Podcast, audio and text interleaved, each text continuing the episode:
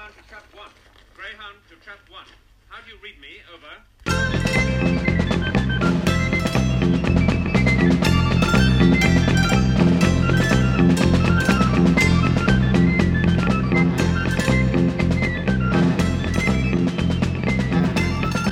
Welcome to episode 49 of the Trap One podcast. I'm Mark McManus, and today I'm joined by Jason McLaughlin. Welcome back, Jason. Hello, it's great to be back.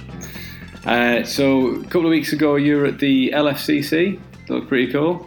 I was indeed, yeah. A hectic weekend down in London for a couple of days. Went to LFCC for the Saturday and the Sunday. Brilliant. So, it seemed like just an amazing event. 8 doctors on one day and 9 doctors over the weekend. Yeah, they had... They really did pull all the stops out for it. Tom Baker was there for the Friday afternoon. I presume probably because of his age, he doesn't do full days anymore. Yeah. But I'm aware that he signed, I think, from 12 till 5. And then they had the rest of the doctors over the weekend with last-minute announcements on the Sunday, which was for Peter Davison. And then David Tennant was announced Saturday afternoon. About 3 o'clock, and they even announced it over the tannoy system. Yeah. You could hear a bit of cheer everywhere where people had heard the announcement. So he and Peter then did the Sunday, but then the rest of the doctors did the Saturday and the Sunday. Fantastic. Cool. And you got to meet Peter Capaldi? I did indeed, yeah. I was lucky enough a couple of years back when he first got the role to get his autograph on an official BBC postcard, because somebody I worked with, their brother, actually worked for the BBC as an electrician in BBC Wales. Oh, brilliant. But obviously never met him, and then obviously this opportunity came up, and it's kind of like the big criticism I think at the moment from these kind of events is that some of the bigger stars don't do the British events. They always tend to go to the American events where there's more money involved and stuff. So for them to actually get the likes of Peter Capaldi and Matt Smith and David Tennant, and then they got the exclusive of Christopher Eccleston, who's never done anything like this previously. I think that was a bit of quite a coup for them this time round. Yeah, it was really nice to see. I mean, only going by the photos that I saw, kind of all over Twitter, obviously, all weekend. Eccleston looked like he was really enjoying it. He did. I mean, apparently some stuff I've read on forums and stuff, they said he was a bit apprehensive, but obviously the day went along and the weekend went along, he kind of got more into it. But Capaldi is an absolute natural. Yeah. He for the queue for the photos, where you have your photo taken with the star, he's an absolute natural. With the kids, he was like, "Oh, do you want to be my companion?" And he would get down on one knee with them for the photo. And he commented on my T-shirt. I was wearing a Doctor Who related T-shirt that said 5 rounds rapid with bullet holes on it. So he said, "I've not heard that phrase in quite a long time." And, so that was quite nice. And then to meet him later in the autograph queue, you could see that he was really taking his time with people, because sometimes in these events they can be very, very rushed. And it's a case of sign, hi, how you doing, next person please. But Peter was really taking time out with people and having a conversation with them, and there was a young boy who was a couple in front of them. He's with his dad, and he did a real engaged with him, and then the guy who was in front of me had a Day of the Doctor poster, from the cinema run. Oh yeah, when it was shown in cinemas. And he had it virtually signed by nearly everybody involved in the show, to the point where there wasn't a lot of space on the poster itself for any more signatures. So Peter was kind of looking, well, where do I sign? And then I came up with an idea. And if you remember the poster, you've kind of got David Tennant and Matt Smith on side by side with John Hurt, smaller in between. Yeah.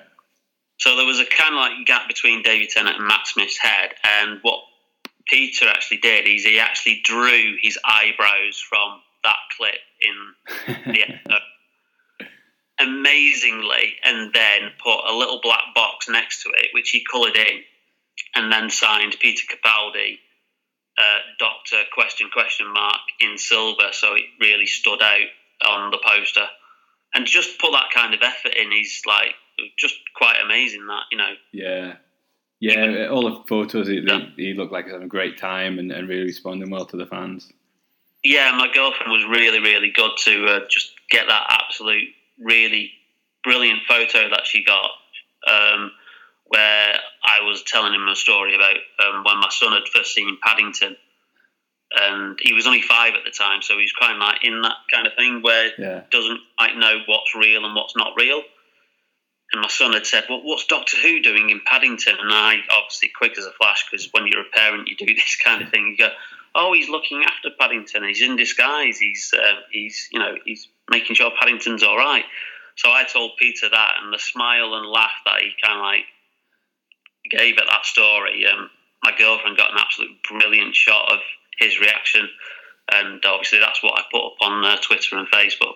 That's really nice. I was going to ask you actually what you'd said, because he's really laughing in that photo. It's a great picture. Yeah. An absolute brilliant moment, and just like lucky to like just really capture it at that point. Yeah. He's a brilliant cartoonist as well. I've seen some of the. I remember a while ago there was a video on, was it the fan show or something like that, when he was doing these kind of caricatures of the first 4 Doctors. Yeah, well, I think, brilliant artist anyway, and I've obviously seen like when he's done stuff like sketches of Daleks on like, you know, photos for fans and stuff.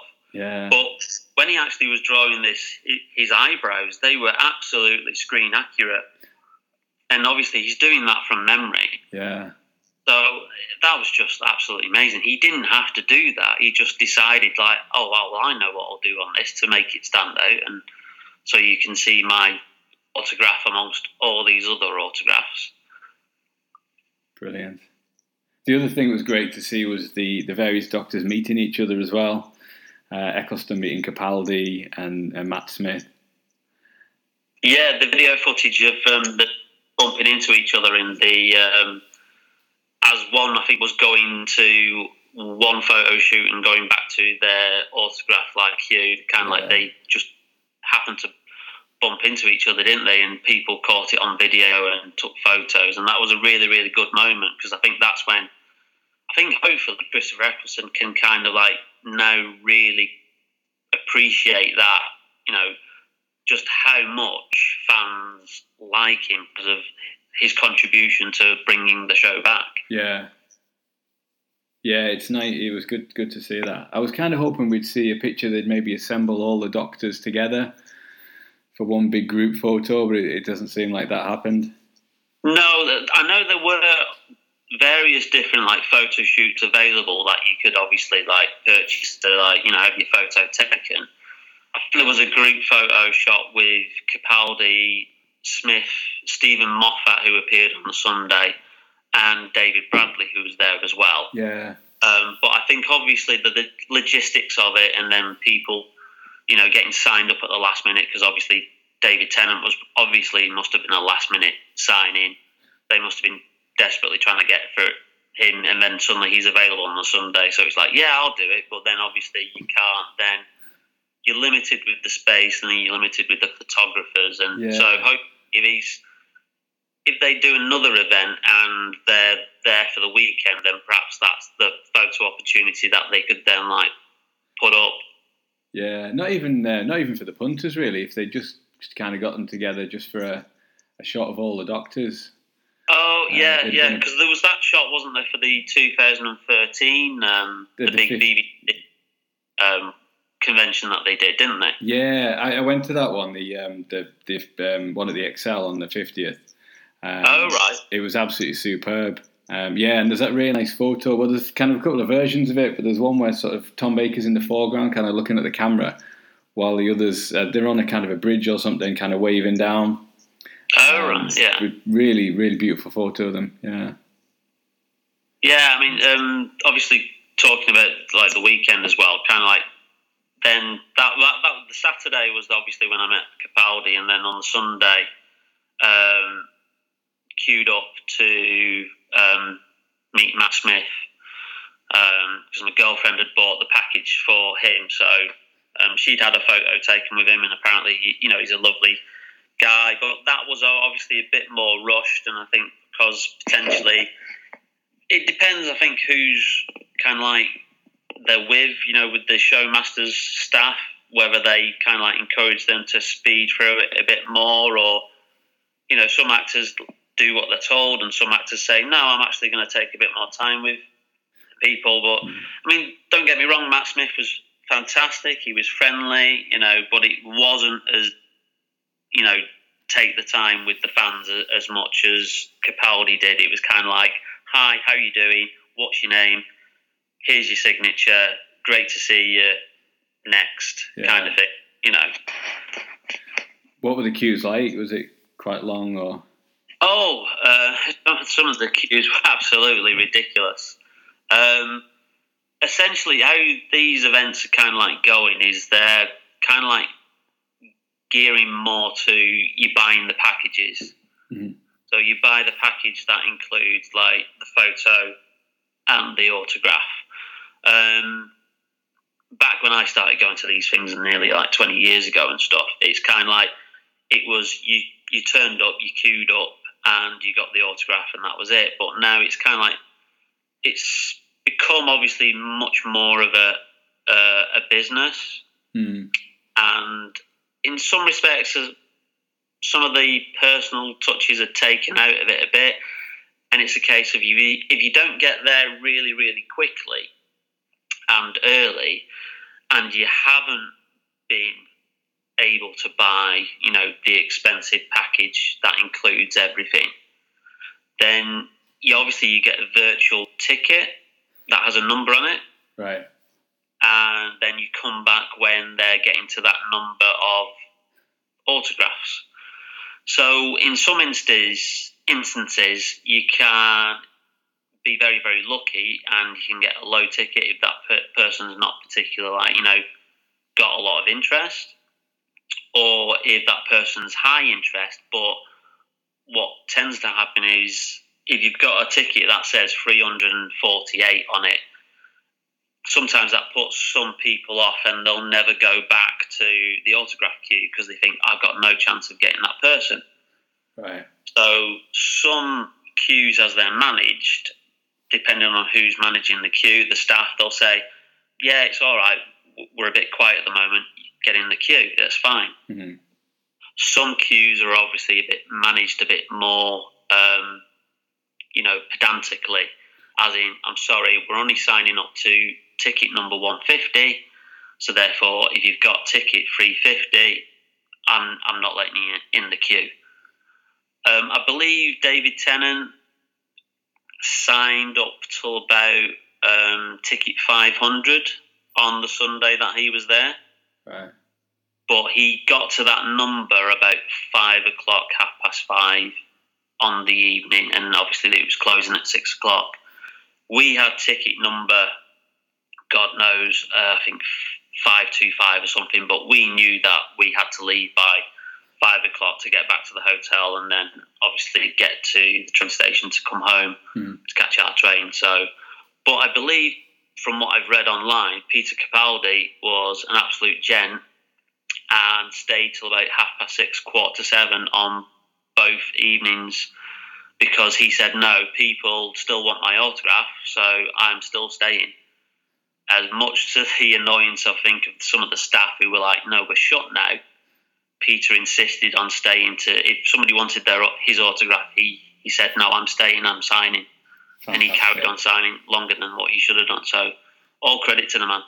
Brilliant. Yeah, that's good. And especially, like you say, when he doesn't do too many UK ones, wants to give everyone the opportunity. Yeah. I mean, you mean about how much they've changed. The first convention I went to was 1996 in Glasgow, and I was lucky enough to meet John Pertwee. Who's just a couple of months before he died. It was And it was, yeah, such. I didn't go to one after that for years and years and years, but until the show came back, really. And yeah, the difference. I mean, I suppose one of the biggest differences is in 1996, it was all men. Like, it was all blokes. There wasn't any sort of female fans there whatsoever. Yeah. But it was that bit more relaxed, you know. It wasn't, you did queue for autographs, but the guests were kind of just milling around anyway. They're kind of in the bar with you and whatnot. So it was, yeah, it wasn't as, kind of regimented and stuff as it is now. Yeah, like I say, obviously it's become like quite a big business, isn't it? And, you know, when they get like the big stars that come over from the US, like obviously Sam Neill was signing at the weekend, David Duchovny was signed, in which case I was like, yes, because about 5 years ago I managed to get Gillian Anderson at one of these events. Right. And then I saw the price that David Duchovny was charging, and it was kind of like, yeah, that's a bit out of my price range. Yeah. So, you know, but yeah, to get these kind of like, you know, stars appearing and stuff, they probably do have to like you make sure that it's a bit more regimented and there's a bit more kind of like distance from the fans when they're not at the autograph booths or, you know, doing the photos. Yeah. So it's a bit of a shame how it's changed, but. You know, I suppose that's the nature of the beast, really. That's it, yeah. It's obviously way more popular now than it was in those days. Of course, yeah. So there's a few events coming up as well. I've got a ticket to the VORP convention in Manchester next month, and the Big Finish Day in November in Derby. And you think you were saying you're going to one in Wales? Yeah, I've got tickets for the Wales Comic Con in December, which is at Wrexham, I believe. They've got Colin Baker and Sylvester McCoy appearing at that one. Sylvester McCoy was obviously just him and Jodie Whittaker were the only doctors who didn't appear at LFCC. Obviously, Jodie's busy filming and stuff, and Sylvester unfortunately had to pull out due to a health reason. But I believe he's better now because I think he's now appearing on stage at the Edinburgh Fringe Festival this month. Really? But they've also got the likes of Val Kilmer and I think Carl Urban and Ron Perlman. And unfortunately, John Barrowman was due to appear, but he's just cancelled. So it's a great lineup, though. Yeah, very good lineup. Really, and hopefully there might be a few more names announced before then. Yeah. But there's a good lineup for VORP, isn't there, next month in Manchester? Yeah, that's it's got Peter Davison, Colin Baker, Sylvester McCoy. Nicola Bryant, who I've never seen at a convention. I've probably met most of the companions. Oh, she is lovely. I met her for the first time last year at LFCC, and she was absolutely wonderful. She was so like lovely and so like humble. She was like, I didn't know if I wanted to do this year because I didn't think anybody would come and up to me or want me autograph, and I was kind of like, are you kidding? Yeah. You were Perry in Doctor Who. I absolutely, you were brilliant. And she was, oh, thank you. And she came round. She actually got out of a chair, came round and gave me a hug because of that. And I just thought that was really, really nice. Yeah. I'm looking forward to that then. Yeah, because I've got probably most of the companions still with us. I've met at different conventions, kind of got a few autographs and things. Yeah. But yeah, not probably Nicola Bryant and Lala Ward, probably the two that I haven't met. Lala Ward's quite nice as well. I met her a few years back. She's lovely. Have you met Katie Manning? Yes. Yeah, the Dimensions convention in Newcastle a few years ago. I saw her there. Yeah, she's amazing, isn't she? She is, and she virtually just carries on talking to you, doesn't she? Unless somebody else like butts in and says, "Excuse me." Yeah, it was quite nice actually. I saw her at the 50th convention as well at Excel, and I got an autograph and a photo, and I sort of tweeted it a couple of days later, and I was lucky enough to meet Katie Manning, and she tweeted back saying, no, I was lucky enough to meet you. Oh, that's lovely. Yeah, just really nice. She's so genuine and warm, isn't she? And just on stage as well, just absolutely fantastic, just kind of incredibly entertaining. Yeah, my son obviously, obviously I didn't plan this, but he shares his birthday with John Pertwee, right? The 7th of July. So every, obviously his birthday, I always put something on Twitter about John Pertwee sharing his birthday with my son. And I tagged her in it this year, and she actually, I think she replied back and she retweeted it as well, which was really, really nice. Ah, nice. Yeah, she's a really great presence on Twitter as well, isn't she? She's really engaged with the fans. And yeah, she does. Nice. Yeah, and Maureen O'Brien I met as well at the Big Finish Day. She's one that she hardly seems to do any. Oh, right, okay. She was talking there about how kind of dubious she was when she first did them and kind of a bit intimidated.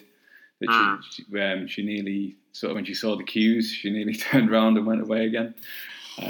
She was lovely as well. Yeah, some great stories. So we're also going to talk about the Season 12 Blu-ray box set. Yes. Which you got as a Father's Day present, I think you said. I did indeed, yes. I've been a couple of weeks later than Father's Day, because it did get put back a couple of weeks, didn't it? Yeah. I've been an absolute fool with this. I didn't realise it was limited edition, so I thought I've got all the time in the world to get this. Maybe I'll get it for Christmas. And then I saw somebody tweet the other day that Amazon had sold out and HMV had sold out. And I thought, uh-oh. So I dashed down to HMV in Carlisle. They didn't have any. I've got some of my family to check their local stores. There aren't any left. So, and then through my fingers sort of thing, I had a look at eBay. And, needless to say, they're already carrying a hefty price tag on eBay. Yeah, in one of my searches that I have set on for my Amazon account, it's set for like Doctor Who Blu-rays and Steelbooks, and it did come up of what it's currently listed at on Amazon, and I think some punter is trying to flog the box set for £245 at the moment. So good luck to him. Yeah, there might be a fan out there who decides they want it that desperately. Yeah, even more so than eBay, you get some chances on there, don't you?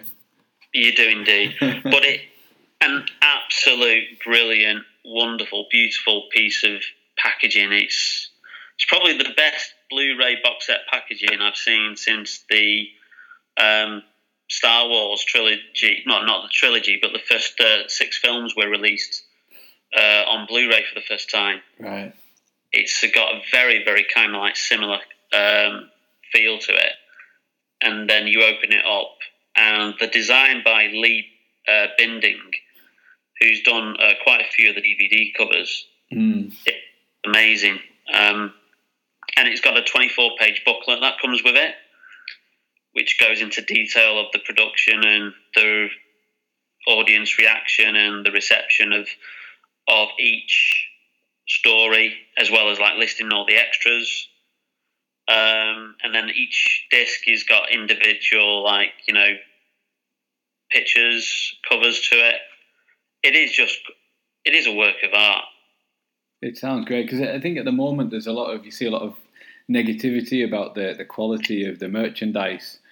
There's, you know, not a lot of care taken with it, but this has just been universal acclaim for this one, hasn't it? Yeah, and when it was obviously announced and before the packaging was kind of like finalised, there was quite a bit of negativity I saw about the fact that it has the new logo on it. You know, That's going to be the Jodie Whittaker series. But obviously there's a change in branding and there's a change in decision with BBC products, and they've decided to get rid of the old Pertwee-McGann logo that was used for essentially classic era show, and I believe Big Finish are now using the Whittaker logo. Yeah, it's pretty universal. Well, I don't mind it. I think it looks really, really good. Yeah, I think it makes sense to tie it all together, doesn't it? Because there was always a bit of a divide between, like you say, that McGann style one, which was used on everything from like the kind of the BBC 8th Doctor books onwards. And then the new series of each had like a slightly different logo. Makes sense to tie it all together, I think. It does.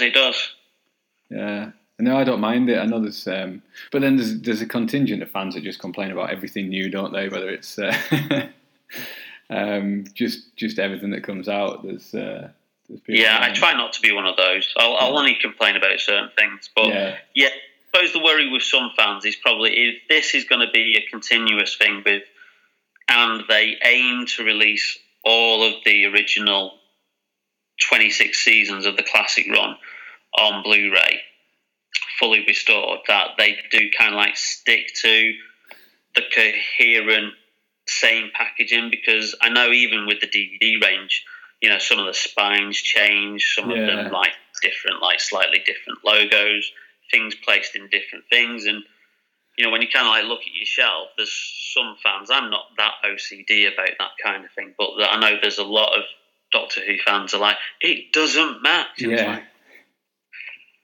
Yeah, there's it is more aesthetically pleasing, isn't it, if it all kind of lines up and matches, but most of it doesn't, does it? Because the ranges go on for so long. Exactly. Kind of personnel changes and people want to put their own stamp on stuff.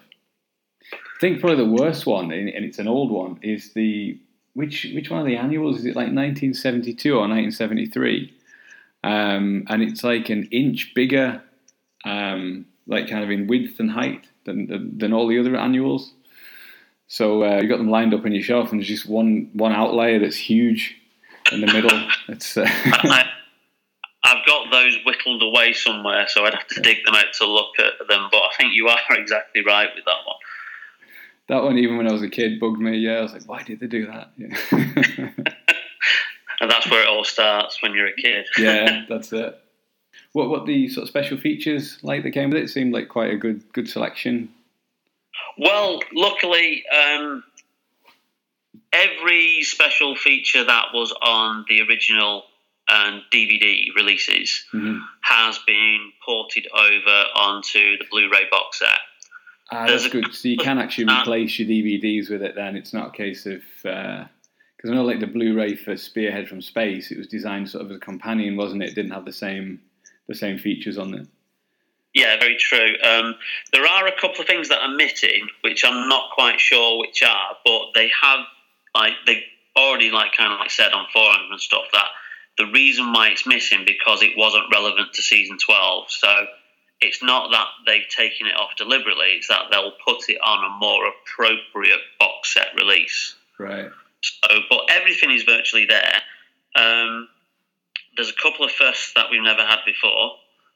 The Tom Baker years, which was the 1991 VHS double tape release, where Tom Baker sat on a chair and watched a TV and watched clips of all his stories in order, and couldn't remember kind of anything. Like, didn't do reminiscing because he couldn't remember most of it.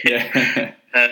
That's on the one of the discs for the very first time, so that's quite fun to watch. Don't ever play the Tom Baker years drinking game though, because every time he says let's have a look at another one, by about halfway through season 13 you'll be on the floor. Yeah, I had that VHS set. I remember thinking at the time, why can he not remember any of this stuff? Yeah, it's probably because he was in the pub most of the time. Yeah. There's the Genesis of the Daleks 1975 Christmas Omnibus, which is ironically probably one of the very first story that I remember as a kid. And I watched that actually the other day, and it's completely unrestored. Right. So as it was broadcast, and boy, can you tell. For those people who are on the forums and stuff and kind of like saying, oh, well, what's the point in releasing... essentially 1970s TV on Blu-ray because the resolution's not going to be that much better. Don't kind of like understand how much compression you get on DVDs, and also don't really probably appreciate how much work the restoration team do into restoring this. And when you watch the TV version of Genesis of the Daleks, you really can tell the difference, and it just shows how much work and effort they put into restoring the pictures on these shows. Brilliant! I love Genesis of the Daleks. It's, there's also brand new CGI effects for Revenge of the Cyberman, which we never got on the first release, the DVD release. Cool. Yeah, because they did that sort of later on in the range, isn't it, when they started doing those bits and pieces with the Ark in Space and David Alex and stuff. One thing that always bothered me when they did the Ark in Space came out first, and they did brand new CGI effects for the Ark and the spaceships and stuff, and then later on when they released Revenge of the Cyberman, it was just like, here's the bog standard model effects from 1975, and it was a bit like, well, if you're going to do it for one that's set at the same space station, why not do it for the other? So they finally corrected that one. Yeah, because you'd think they'd have those models saved, so they wouldn't even have the expense of kind of rendering them for the first time, would they? No. There's a new feature that's on here, which is called Behind the Sofa, and they're about 40 minutes long for each story. And essentially, the only way I can describe it is that it's like Gogglebox, but for Doctor Who. All right, cool. So what you've got is intersped with clips. You've got, on one sofa, Tom Baker, Sadie Miller, Elizabeth Sladen's daughter, and Philip Hinchcliffe, commenting on the particular story. And then on another sofa, so, the clips are intersped with each other. Yeah. You've got Louise Jameson, Janet Fielding, and Sarah Sutton, who also comment on the stories. Oh, cool. And at first I thought, that doesn't sound too good. I don't like the sound of that. But essentially it's kind of like an update of the Tom Baker years. And it's, it's condensed. It's not obviously for the full story. They kind of like just, cut it down a little. But, they're nice little features to watch, and it is exactly like watching an edition of Gogglebox, but with Doctor Who stars watching their own show. Yeah. Ah, that sounds cool. And the final big special feature that's new compared to all the other DVD previous extras is an hour-long conversation with Tom Baker, which is... hosted by Matthew Sweet. Right. And that is absolutely wonderful. It doesn't break any new ground. There's not any new revelations about it, but it is just wonderful to see Tom Baker talk like he does for, I think, about 65 minutes. Brilliant. Yeah, he's amazing. Saying before about the Big Finish day I went to, he was on stage for about an hour there, and just had the audience just crying with laughter. The way he can tell a story and hold their attention, just amazing. Well, I think he's probably one of the last great eccentrics of the our country, isn't he? Yeah. Just like you say, he is a natural born storyteller, and he can hold an audience in the palm of his hand. Yeah. The that one that Big Finish brought out where Nick Briggs interviewed him, is it Tom Baker at 80, I think? And if you've heard I never got that. That's really good as well. Was it? Yeah, it's a really long, in-depth interview. It's fantastic. Yeah. Cool. And 5 great stories as well. Yeah. It is probably... You can see why they've decided to launch... the Blu-ray complete seasons range with this season, because it's kind of got everything that you want. You've got, arguably probably the most popular Doctor, certainly out the classic run anyway. Mm-hmm. You've got, you've got Daleks, you've got Cybermen, you've got Sontarans, you've got, probably one of the best companions in Sarah Jane Smith with Elizabeth Sladen. It's the kind of a season that does absolutely have it all. Yeah. It's it's definitely one I go back to a lot. Robot, even at the first story, you've got Tom Baker just kind of hits the ground running, doesn't he? He's got the character immediately. I'd probably say, out of all the actors who've probably been in the role, I'd say... in my personal opinion, there's only 3 who've literally been the Doctor from the moment they uttered you know, their first lines. And I think that's Tom Baker, David Tennant and Matt Smith. I think the others, for me, have always taken either an episode or two to grow into the role, and some have actually taken like a fair few episodes into a season before it's finally clicked with you and gone, that's the Doctor. But yeah, Tom Baker just hits the ground absolutely running from the moment he kind of like, you know, sits up in the first few minutes of Robot. Yeah. And I think Harry Sullivan as well, so good in that season. Ian Marter in that character, obviously they cast him originally because they thought they might go for an older Doctor, so they wanted somebody who could, a bit like Ian Chesterton, to do a bit of the action sort of thing. Yeah, that's right. It's a shame. Obviously, he still does a fair bit of the action, but yeah Ian Marter is. You just realise when you're watching back these stories just how good he was. Yeah. A brilliant character, and just the way he played off Sarah Jane and the Doctor, just it's such a great dynamic. It's a real shame he didn't carry on past Terror of the Zygons. It is, yeah, and obviously it's such a shame.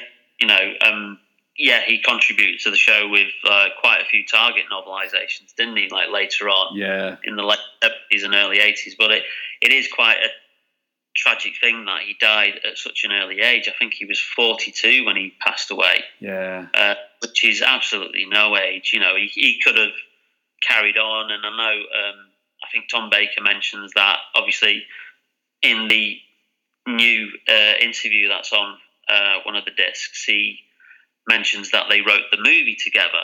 Yeah, and he said that if Ian Marter was still with us today, he would absolutely love.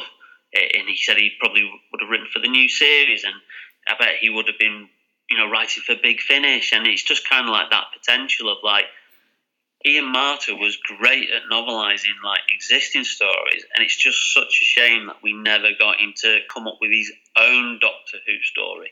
Yeah, I suppose the closest we got was Harry Sullivan's War, wasn't it? The spin-off one that he did. Yeah. It's a bit like the 39 Steps or something like that. I really enjoy it. It's a good book, that. Yeah, that was one of the very first spin-offs, wasn't it? Yeah. But yeah, shame as well. Before the kind of, I guess the kind of the fan side of things had really grown. So there isn't a lot of footage of him or anything like that. You know, there's not that kind of interviews, and it's, you know, a bit like the early Doctors in that way, isn't it? You don't have a lot of footage of them, not in character. Yeah, that's true. Yeah, I mean, I think there are a few grainy early video recordings, and I think Real Time Pictures, who used to do the Mythmaker interviews. Oh, yeah. I think he did one of those, which is like a 50-minute long interview, and that was done, I think, shortly before he died. But I think besides that, there's not a lot of, you know, him as footage of himself, like, around there. Yeah, it's a shame. He's particularly great in Robot. I love his undercover kind of James Bond type stuff.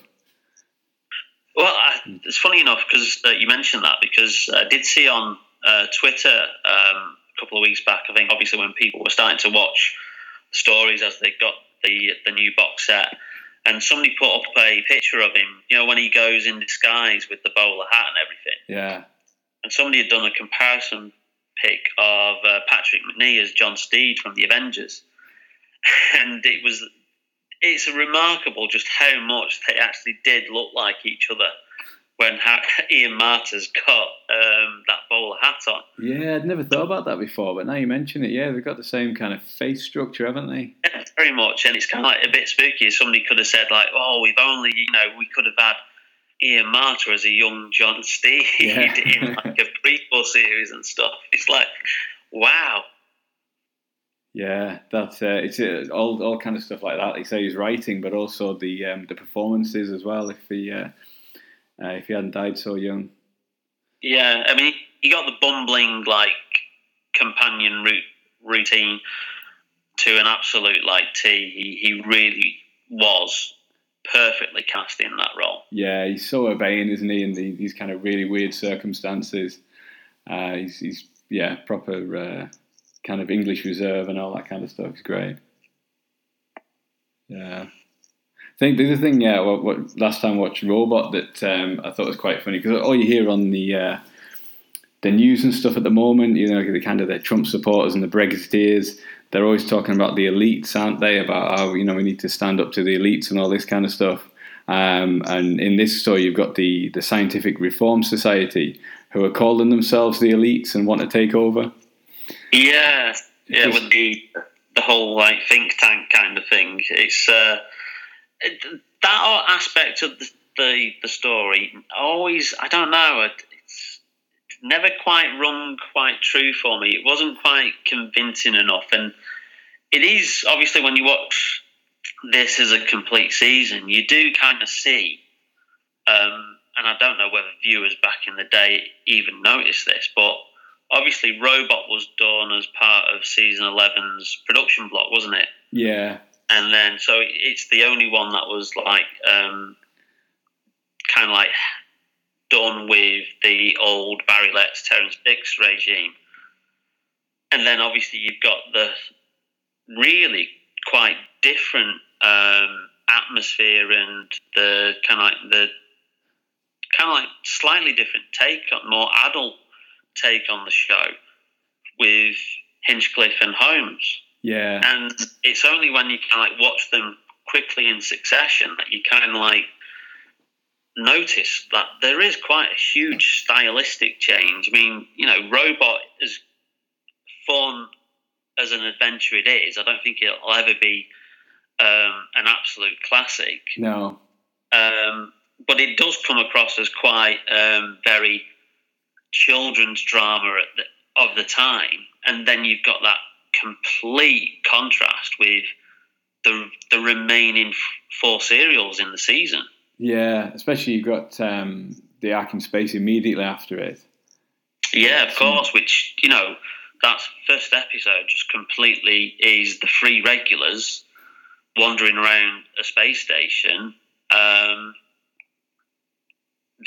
investigating, and there's no other cast, and it's quite a different take on the show. And you've got Tom Baker's obviously iconic, indomitable human speech, haven't you? Yeah, really influential, that, isn't it? I think Russell T. Davies cited it as his favourite story, and that theme of the kind of human spirit and the kind of the will of humans to survive and to conquer anything, that's a big theme of his era as well.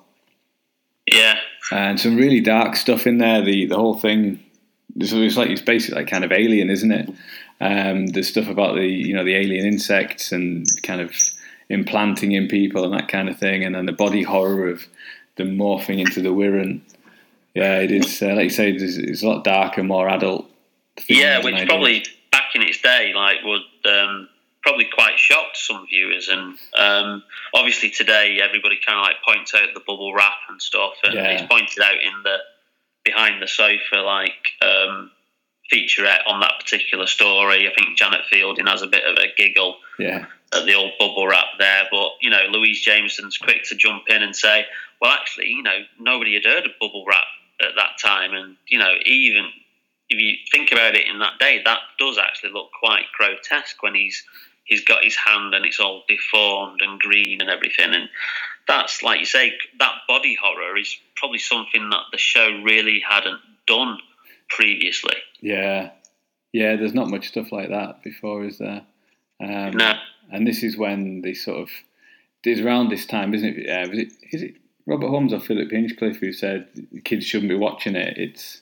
It's for the intelligent 14-year-old kind of thing. It's I can't remember which one of them said it now. I think that quote was Robert Holmes, and I think it was done for a newspaper interview. I think he did. I think it was around about the time of season 13 when the show started to get more complaints about it, certainly from Mary Whitehouse. Yeah. And Robert Holmes, I think he's pictured in a phone box surrounded by a Dalek, a Cyberman and a Wirren, I think, in the photograph for the newspaper article. And yeah, he said we don't write for children. Yeah. We go for the intelligent 14-year-old. You couldn't say that now, could you? You couldn't say intelligent 14-year-old now. It's TV's geared up for with your kind of Love Island and Big Brother and Eat Well for Less. It's all very much sort of like most 14-year-olds probably either on their iPads or like watching like, you know, things on YouTube. They're probably not interested in what's TV. Yeah, that's true. But it's TV now. It celebrates kind of thick people, doesn't it? It's kind of moved away from anything like that. I think a lot of it anyway. Don't get me started. I'll go off on a rant. This is what my wife complains about when I. She watches this Eat Well for Less, and it just does my head in every time. Oh, well, you know, it's like people at work say, oh, you've been watching Love Island, or just like give them a complete blank stare and go, seriously? Do you not know me? Yeah, a lot of people at my work watch it as well, and it's just, yeah, it's just numpties, it's just absolute fools, Yeah. It wouldn't be like that under the SRS, would it? It wouldn't, no. And as much as we obviously like, you know, probably Robot is the fun, frolicky adventure, and it's not one that I would ever, I'd go back to a lot. I still absolutely love the K1 robot design. Yeah, it's brilliant, isn't it? It's something that stupidly only occurred to me last time I watched it. Does the K stand for Kettlewell? I believe so, yeah. Because it never says it, does it? Yeah, they never say it in the episode, and I was just kind of watching it thinking, why is it called the K1? And then I thought, oh yeah, of course, cause it's probably Kettlewell, isn't it? Yeah, because he built it. But, I mean, I remember back in, obviously, when I was a youngster, and they did the Dennis Fisher range of Doctor Who toys. Yeah. So he had the Tom Baker, like, kind of like Action Man-style figure, and they had came with a TARDIS, and they had a talking Dalek, and I had those, and I remember asking several Christmases on the run, and I don't know whether it was a rare figure or not, asking for the giant robot, because I loved that design so much, and then never got it.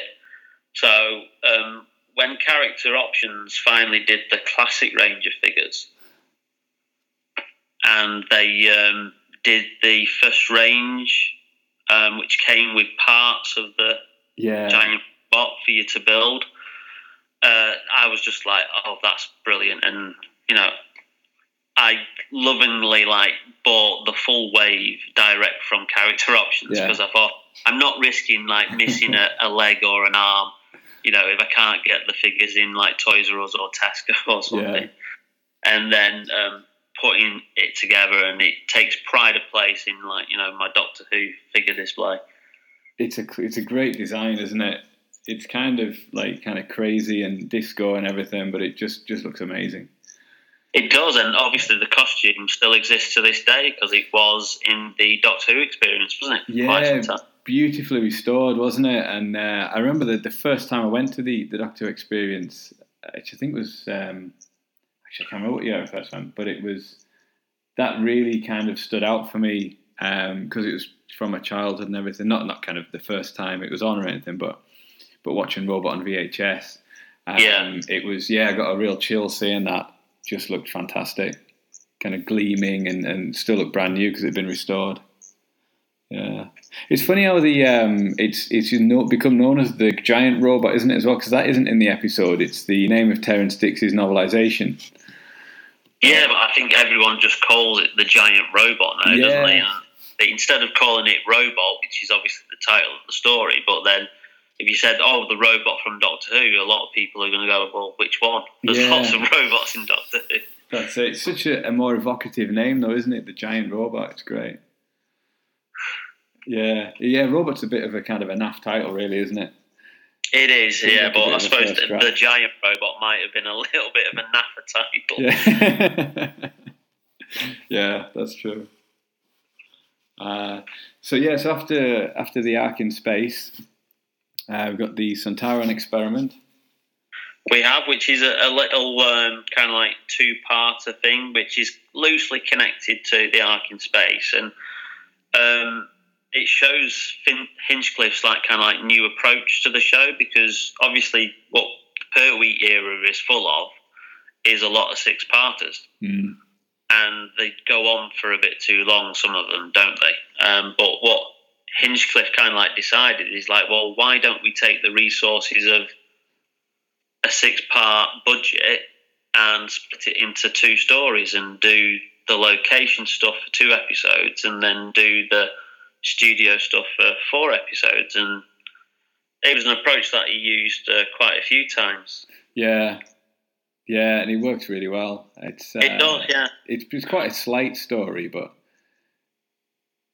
there's some great moments, isn't there? And again, that kind of the cruelty of the experiments that Steyer is conducting on the humans. It's that harder edge, isn't it, that, like you say, Hinchcliffe and Holmes brought to it. Yeah, which at times are actually quite a bit barbaric, aren't they? When you're actually watching it back and thinking, why this went out at Saturday tea time? Yeah, back in the day. But it's interesting because obviously this story and Robot are probably the first two stories in the run of classic Doctor Who that didn't have their location footage done on film. Yeah. They were filmed with video, outside broadcast video cameras. And I think even though they've chosen season 12 as a box set, it's probably the season that's probably got the least amount of actual filmed footage in it. Yeah, and it's the film stuff that they can, that looks better, isn't it, when they upgrade it? Exactly. I mean, if you've seen anything like the Castrovalva or some of the Peter Davison DVDs, where they've actually still got the original film cans and they've actually properly restored them, when stuff like season 19 comes out on Blu-ray, that is just going to look absolutely astounding. Yeah. So it's a bit of a shame that this season only has a bit of film footage in Genesis of the Daleks, and then you've got all the Wookiee Hole stuff in Revenge of the Cybermen. It's a shame that there's not more film footage on to really show off how much better film looks when it's restored in high definition. Yeah, I imagine the Cybermen in Wookiee Hall do look great, because I think they look great in that environment anyway on the DVD. There's something about them in that kind of lighting and stuff that, I always think they look fantastic. You know, they're not kind of the best Cyberman design, but in that environment, I always think they look fantastic. Yeah, and they're shot really atmospherically in those scenes, aren't they? Yeah, because it's still quite dark, it's still quite foreboding. You know, they're not overlit at all, and so those scenes really do look really good on Blu-ray. Yeah, it came out with Silver Nemesis, didn't it, in a box set when it came out on DVD? Yeah, it did. Yeah, and I think they can. Well, that together, because it's like these are the two least kind of like Cyberman stories of everybody's. Yeah, I like Silver Nemesis. It's but it's because it's from the first season I ever saw, so it's just kind of a nostalgic thing. Well, it's interesting. Something that's just come up on one of the forums. Steve Roberts from the restoration team kind of like said that the reason why Silver Nemesis didn't get a proper DVD release with its extended VHS version, right? Because the copy of the edit that was released on VHS, he said we couldn't find it, and we didn't have the budget to reinstate all that footage. Now, a couple of weeks back, apparently he said on a forum that we've actually now found the master tape of the VHS extended edit, and he said that when we get round to doing season 25, he says that will be included finally on the complete box set. Because there was talk of a 30th anniversary Silver Nemesis DVD coming out, wasn't there? And I think that's where that comes from, because The season 25 apparently has already been released completely in Germany, where they've been releasing the complete box sets for some time, but just using the DVD masters and no extra footage or brand new extras with them. And apparently the DVD company in Germany wanted the VHS edit on there, so they actually themselves made their own version and compared it to the VHS, and that's the one that they released back in Germany. Right. So it's kind of come from that, because somebody saw an Amazon listing of Silver Nemesis and said, oh, is that now coming out? And apparently it's not officially coming out. He said somebody's jumped the gun, but we have found the original master tape of the VHS edit, so it will come out at some point, but it's not going to come out on DVD later in the year. Do you think we'll get that documentary that came out on the VHS when it comes out in season 25? I think that's probably one of the things we might not get, because, again, somebody asked him the question, and he said, well, there's two things that kind of, like, stop it from coming out. One, it was made for a PBS TV station in New Jersey that apparently doesn't exist anymore. Right. So nobody actually knows who owns the rights to the documentary. And also, it has extensive use of the song Doctor in the TARDIS, which was obviously a big hit back in, was it 88 or something, was it? Somewhere in 88 or 89. Yeah. That was obviously has samples, a song from Gary Glitter, and was by the guys who became the KLF, and apparently the KLF have deleted their whole back catalogue. It's not available. They don't release the songs again, and they said that is going to be the biggest obstacle of that documentary ever getting released. He said we could probably negotiate with some American rights holder who will be able to, like, say, yeah, we own the rights to it. He said, but with regards to the music that's featured on it, it's probably going to be an absolute no-no. Ah, right. I hadn't even thought about that. You think they could change the music, though? Because didn't they do that with Revelation of the Daleks, that some of the songs that the DJ plays, they couldn't get the rights for, so they swapped? Yeah, because I think on the original broadcast there's a Jimi Hendrix track, isn't there, which I think is Fire. And I think that wasn't granted for his video release, and they had to substitute it. I'm not sure if it then they were able to get it for the DVD release, but... they had to change some of the music on there. So, where we're up to Revenge of the Cybermen. Well, we skipped to the absolute classic. Oh, gosh, yeah. So I was thinking there's something wrong there. Yeah, we've missed our Genesis of the Daleks. Yeah, Genesis of the Daleks. Yeah, that's the highlight of the season, isn't it? It's brilliant. Yeah, still to this day, I will probably say if I was ever going to be stranded on a desert island and somebody gave me the choice of you have one Doctor Who story to have, for me it would be Genesis of the Daleks. It just, probably because it's my earliest memory of the show, and it's just such a brilliant story. Yeah. It's funny. When I was younger, I had the somebody had copied the tape for me. I don't know if they copied it off the LP or whatever, but I had the the kind of audio book. It's like half audio book, half audio from the episode. Yes, I listened to that a ton of times when I was younger. So that's kind of the sort of the default version of it for me. So whenever I watch it, it always feels really long because I'm used to having it in about sort of 60 minutes. Yeah. But, well, it's interesting because I think that LP / tape version, which again I had it I think on tape.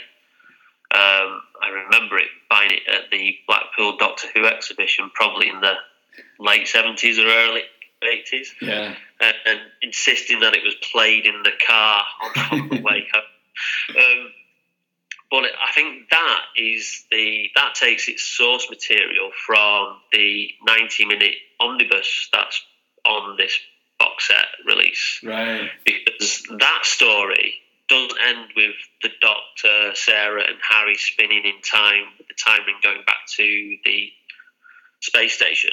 It ends with the Daleks making that iconic speech that they will grow stronger, and when the time is right, they will take their rightful place as the supreme beings in the universe. And for me, that's the default ending of that story, that that's where that story should have really ended, because that's the best ultimate ending for a Dalek story you could ever have. Yeah. Yeah, I always think of that as the ending as well. I think the tape's the same, isn't it? Same as the... It is, yeah. It does end there, yeah. Yeah, I've got that on CD now as well. Still sometimes stick it on in the car for my commute. That's great. Yeah. But I think it does show just how good a story it is, and that you can take the core idea of it and you can have it either in 6 episodes or as a 90-minute version or as a version that's 60 minutes. Then, but you there's still that core idea of the Doctor going back in time to change the creation of the Daleks, because, you know, the Time Lords see that, you know, the Daleks are going to basically take over the universe. And it's like Russell T. Davies' retcon that he said that is the first act in the Time War. Yeah.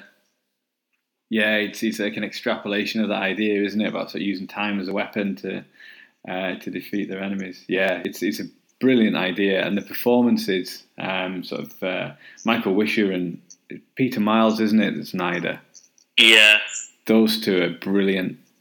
You cannot fault them. And as much as I love, Terry Malloy, who was the 80s Davros, and Julian Beach, who did Davros for the new series, Michael Wisher is, he's just the original and the best. Yeah.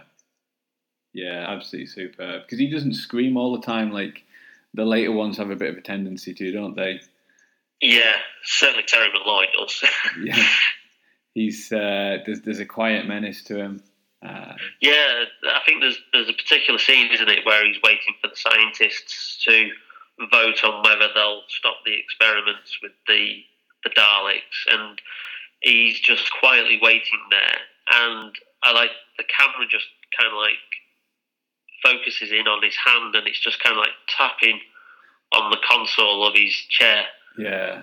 Slowly, and it's just that little character note, whether that was in the original script or that's something that Michael Wisher came up with, of somebody who's just coldly calculating and waiting for the right moment to strike. That's a brilliant character moment. Yeah. It's a really famous anecdote, isn't it, from Tom Baker as well, about how Michael Wisher in rehearsals had a paper bag over his head. Yeah. So he wasn't relying too much on his facial expressions and things, but he was a chain smoker as well. So there was a hole in the top of the bag for the smoke to come out. Yeah, I do like that story. Yeah, it just set the template as well, didn't it? I suppose for the rest of the classic series of having the Daleks and Davros.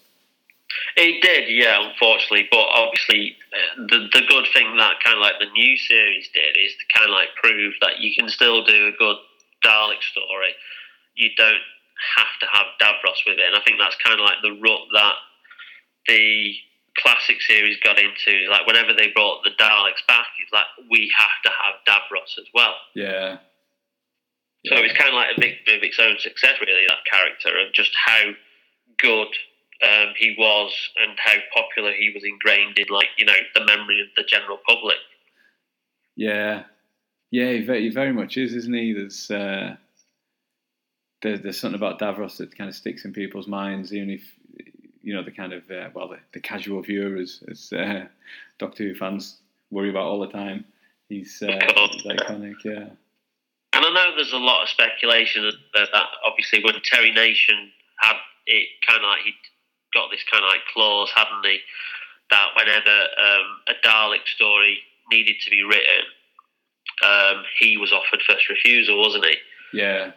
And there's that famous story, isn't there, when he wrote the story outline for the Dalek story he was presenting, and Barry Letts and Terence Dix said, "You've sold us this story 3 times already. Yeah. It's no good, we're not having it.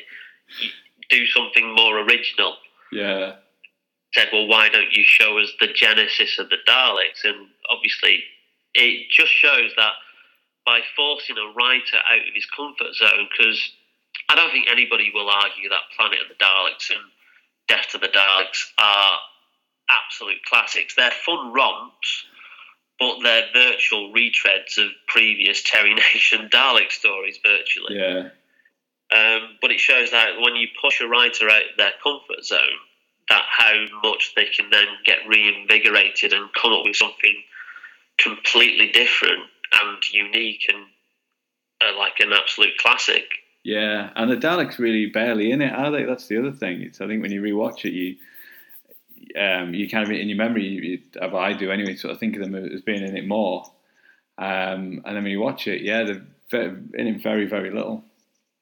Well, I think that's probably a testament to the success of the story, is that they're used very sparingly, but when they are used, they are so effective. Yeah. I mean, there's the attack on the foul city when they come round the corner in the corridor and they see the people cheering because the fouls think they've won the 1,000-year war, and they just go, they screech exterminate. And that's the first time that you really see the Daleks do that. That is so much power. Yeah, and it uses the audience's expectation. The audience know they're evil, they know to be scared of them.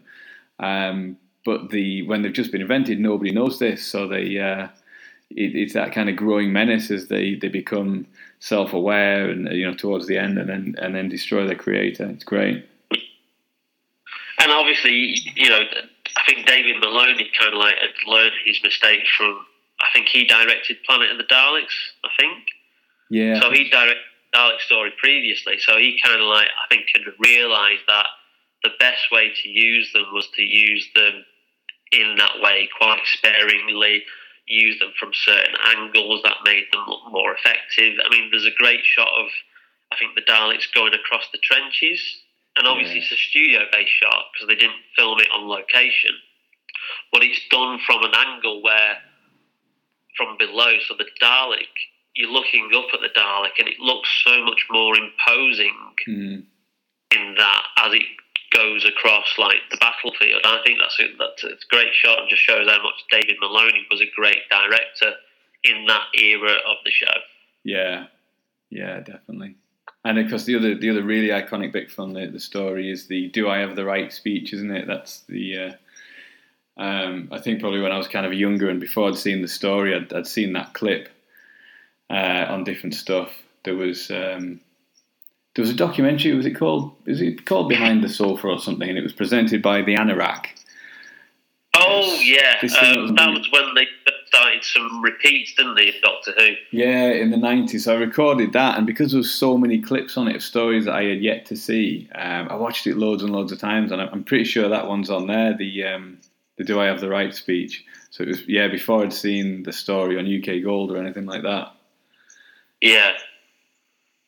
Well, I think at the time, on UK Gold, because Terry Nation's estate are quite stringent with the rights to the Daleks. Yeah. I don't think the Dalek stories ever got an airing much on UK Gold, did they? Ah, right. Oh, possibly not. No, it would. It might have been VHS then. Was the first time I saw them. Yeah. There's something. And I know they've had recent problems again with the whole recent classic marathon on Twitch, haven't they? Yeah, is it the ones that he didn't write? They want more money for or something as well. There's some rule. Yeah, that apparently. Read, yeah. So it's if you believe it, but I think it's come from, you know, those people in the know. Terry Nation's estate have asked for the complete royalties for the stories that he didn't write that feature the Daleks, which I think is a bit cheeky. Yeah. So that would mean that Eric Saywood and Ben Aronovich and Terence Dix, because I believe they didn't show the Five Doctors as well because of the fact that there's a Dalek in it, would have to like give up their complete royalties, which is a bit cheeky if you ask me. I think they've made enough money off the Daleks. They don't need to be that greedy. No, absolutely. And that's a shame for the fans who are seeing these stories for the first time on Twitch, because especially the Five Doctors, missing out on that one is a real shame. It is, and let's just hope that obviously if they ever do a kind of marathon like that again, that they kind of like come to some kind of agreement. But it would kind of like mean that if they ever did a new series marathon on Twitch, that they'd probably come across the same problem as well. Yeah, and that would mean a lot of series finales and all sorts to be missing, wouldn't it? Yeah, you'd completely like miss and leave huge gaps in the continuity. Season one would be completely like obliterated, wouldn't it? Yeah, you'd miss Eccleston's regeneration and everything. Yeah, because there's always the rumor, isn't there, that the new series have only got the Daleks as long as they use them at least once every series. Yeah, or there's that rumor as well that there's a contractual right that they have to use them every year. Yeah, and else they lose them, but. I believe Chris Chibnall has recently come out in an interview and said that there's no Daleks at all in this, or returning monsters in Series 11 at all. Yeah, so it's either a fake-out or they renegotiate the contract, I guess, or just ripped it up and going to do without them for a while. Probably. Well, to be quite honest, I think, you know, sometimes when they pop up every single, like, series, it does come a little bit repetitive. Yeah. Yeah, when you think about some of the gaps they had in the classic series, there's this, especially sort of from Evil of the Daleks, I think is the biggest gap, isn't it? Evil of the Daleks to Day of the Daleks. Yeah, that's 5 years, isn't it? I think. And then you've got a 4-year gap from Genesis to Destiny. So, you know, and the show flourished, I think. So, it kind of like releases it a bit from... you know, the shackles of always having to have that iconic monster returning. You know, there's plenty of other... If you want to, like, you know, wave, you know, fly on the crest of, like, nostalgia and stuff, there's plenty of other, like, you know, iconic monsters you can bring back or, you know, create your own. It's... The show has always thrived on that kind of thing. Yeah, and especially this sort of era we're talking about after Season 12... There's no returning monsters, is there? I think I'm right in saying throughout the rest of the Hinchcliffe era. That's true, yeah, because Philip Hinchcliffe does mention that one of the Behind the Sofa documentaries on the box set. He says that he was kind of like, these stories for Season 12 were commissioned before he was appointed. Yeah. Barry Letts and Terence Dix were obviously knew they were leaving, but they were setting it up. They didn't know what kind of doctor they were having, and if they were going for, like you said earlier, more elderly doctor, then they thought that the safety cushion of having the Daleks return, the Sodharans return, and the Cybermen return would kind of like be that reassurance to viewers that they're still watching the same show.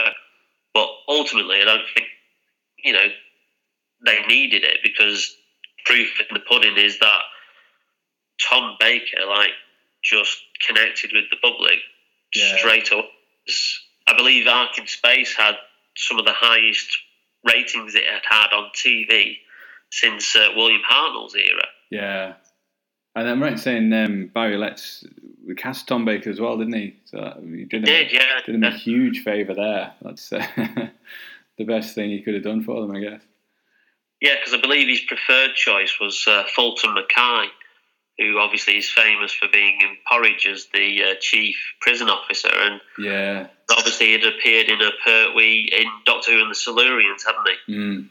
As one of the scientists. And as much as you watch Porridge or see anything with Fulton Mackay in it now, you kind of like look at him and you go, I don't see any doctorish qualities in him at all. He's a very straight-laced... actor who doesn't really kind of have any kind of eccentricity to him. No, he wouldn't have caught the public's imagination the way Tom Baker did. No, certainly not. Yeah. So thank you very much for your time this evening. It's been a pleasure discussing the LFCC and Season 12 with you, Jason. It's been absolutely brilliant, and thank you for inviting me back once again. No problem. We'll have you back on soon. Join me next week for episode 50, when I'll be talking about Stephen Moffat's novelisation of Day of the Doctor with Eric Stadnick. Episode 50, wow. I know, yeah, it's crept up on me a bit, it's weird. Yeah. It has a bit, yeah, I'll look forward to that, because I read that when it came out, and I absolutely love that novel, so I'm looking forward to that one. Yeah, it's a cracking book, isn't it? It's a bit of a spoiler, but I loved it, yeah, so... Thanks very much for listening, and we'll see you then. Goodbye.